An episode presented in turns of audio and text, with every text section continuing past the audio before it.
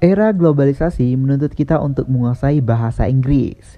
Jika tidak mau ketinggalan zaman, maka skill ini wajib untuk dipelajari. Nah, kali ini aku bakalan berbincang-bincang mengenai peningkatan skill bahasa Inggris bersama salah satu mahasiswa pendidikan bahasa Inggris. Bersama aku Madi, selamat datang di Poci, Pojok Cerita Inspirasi.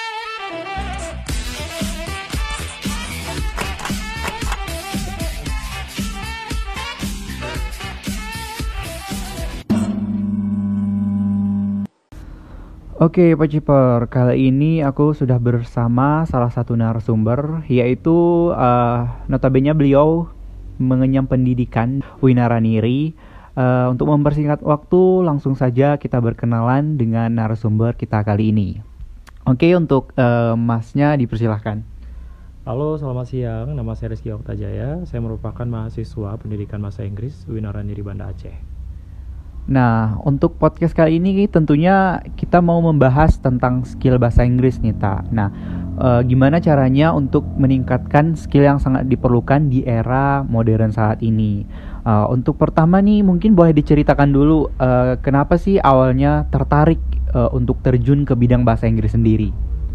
Um, seperti yang kita tahu ya, bahasa Inggris ini kan merupakan bahasa internasional dan juga prospek untuk kedepannya itu lebih banyak lagi, apalagi di era era milenial ya, kalau bisa kita bilang sekarang banyak peran anak muda itu dibutuhkan di dalamnya ya. Salah satunya dengan kemampuan bahasa Inggris bisa menjadi kunci kita untuk bisa lebih nge-explore lebih banyak lagi apa yang akan kita capai gitu.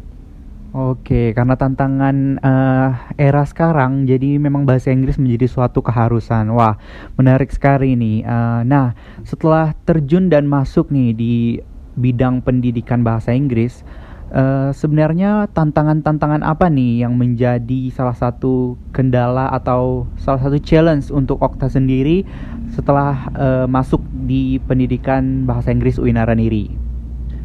Um, tantangan sebagai mahasiswa wajar ya, uh, kita sering merasa malas untuk pergi ke kampus, apalagi dalam semester tiga awal-awal semester gitu masih maba-mabanya kita semangat, terus di pertengahan kita agak ngedown nih karena uh, bicara tentang pendidikan bahasa Inggris, otomatis yang kita pelajari kan bahasa Inggris, fokus di bahasa doang, nggak banyak terjun ke lapangan. Itu sih yang membuat bosan, tapi di akhir-akhir perkuliahan semester enam, tujuh itu udah mulai semangat lagi untuk lebih pacu ataupun on fire, lebih uh, kejar target selesai perkuliahan gitu. Hmm, gitu. Tapi kalau untuk peningkatan skill sendiri uh, itu ada kendala nggak atau uh, apa tantangan dari Okta sendiri? Ini kan lebih ke kuliahnya. Untuk peningkatan skillnya gimana? So far untuk skill mungkin um, yang menjadi apa ya dibilang kayak lebih ekstra perhatian dalamnya itu mungkin di bagian uh, grammar ya ataupun structure, dan itu sih sisanya kayak listening, writing, uh, dan speaking itu bisa kita ikutin alurnya karena banyak contoh dari luar-luar juga yang bisa kita explore, tapi itu bukan jadi kendala utama sih menurut saya. Oke, jadi memang grammar tuh sangat diperlukan apalagi di bangku perkuliahan yang notabene menggunakan bahasa-bahasa yang formal dan dituntut untuk menjadi menulis dengan uh, formal. Nah, sebenarnya bagaimana sih cara meningkatkan kemampuan bahasa Inggris untuk mereka yang notabene bukan mahasiswa pendidikan bahasa Inggris nih yang di luar sana nih? Hmm, um, ada empat skill ya dalam bahasa Inggris, yaitu reading, speaking, Uh, listening dan juga writing. Mungkin untuk teman-teman yang notabene bukan background pendidikan bahasa Inggris, mungkin bisa uh, lebih aware lagi nih, karena ke depan ini lebih banyak challenging lagi untuk kita, untuk tes I E L T S, untuk tes TOEFL, dan itu mau gak mau kita harus mengikutinya, dan mau gak mau juga kita harus belajar bahasa Inggris juga. At least di structure dan speaking kita bisa uh, lancar di dalam kedua hal itu. Oh, oke, okay. Untuk tips sendiri dari Okta ada gak untuk anak-anak yang memang Uh, sehari-hari mungkin nggak menggunakan bahasa Inggris sendiri, jadi uh, ada tips khusus gitu supaya lebih familiar dengan bahasa Inggris ini sendiri? Tipsnya ya kayak saya bilang tadi, karena banyak uh, semakin ke depan uh, kebutuhan di era milenial ini semakin banyak dibutuhkan. Salah satunya yaitu kita harus bisa TOEFL, bisa I E L T S kalau tujuan kamu untuk pendidikan selanjutnya. Tapi at least kamu harus bisa speaking dan listening aja deh, at least minimal dua itu aja. Kalau misalkan orang nanya kamu bisa jawab, kalau misalkan orang uh, kamu bertanya, orang nggak nggak bingung juga dengan pertanyaan kamu. Dan at least kalau kamu nih pergi-pergi kemana-mana dan ada tulisan bahasa Inggris, seenggaknya kamu tahu makna dari tulisan itu, biar nggak jangan biar jangan kamu salah persepsi juga gitu. Oh, Oke, okay. Jadi emang harus membiasakan diri ya, karena memang kaitannya erat dengan uh, kehidupan sendiri. Nah, tentunya dalam mengasah skill ini kita tuh butuh seorang partner gitu. Nah, kalau partner sendiri, kalau dari Okta kan mungkin memang agak mudah gitu untuk ditemukan. Kalau anak-anak mahasiswa lain di sana, kira-kira ada tips nggak Ta untuk menemukan partner itu sendiri, atau mungkin dengan diri sendiri mempelajarinya, atau bagaimana nih? Memang kalau bisa kita belajar otodidak itu memang agak membosankan ya, apalagi dengan jangka waktu yang panjang. Tapi pasti ada kok di daerah kamu komunitas belajar bahasa Inggris ataupun teman-teman yang satu frekuensi untuk belajar bahasa Inggris.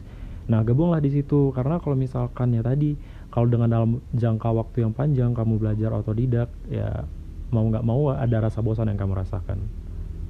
Oke, nah di per, di perkuliahan sendiri pasti ada nih judgement dari kawan-kawan, jangan sok bahasa Inggris lah, atau yang me, apa ya membuat kita down gitu. Sebenarnya tanggapan Okta untuk menyikapi hal ini gimana nih Tak? Uh, sebenarnya ada benarnya juga sih. Kan uh, di beberapa daerah mungkin kamu menggunakan bahasa Inggris di daerah-daerah yang agak kampung kamu gitu, ataupun di desa kamu, ya sebaiknya kamu nggak terlalu menggunakannya gitu, karena sesuai kebutuhan kamu aja. Kalau misal kamu di lingkungan yang memang unfamiliar dengan bahasa Inggris, ya silakan digunakan. Ya kalaupun ada orang yang nge-kasih nge-judgment gitu dengan kamu, ya it's okay.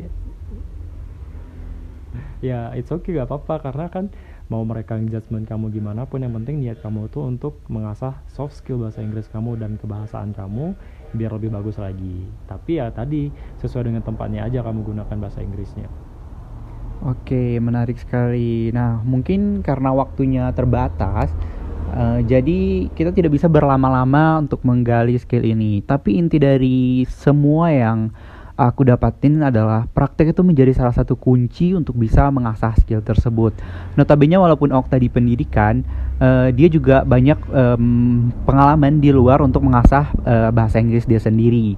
Nah, mungkin uh, closing statement nih Tak, sekaligus uh, pesan untuk mereka yang sedang berjuang meningkatkan kemampuan bahasa Inggris mereka nih Tak.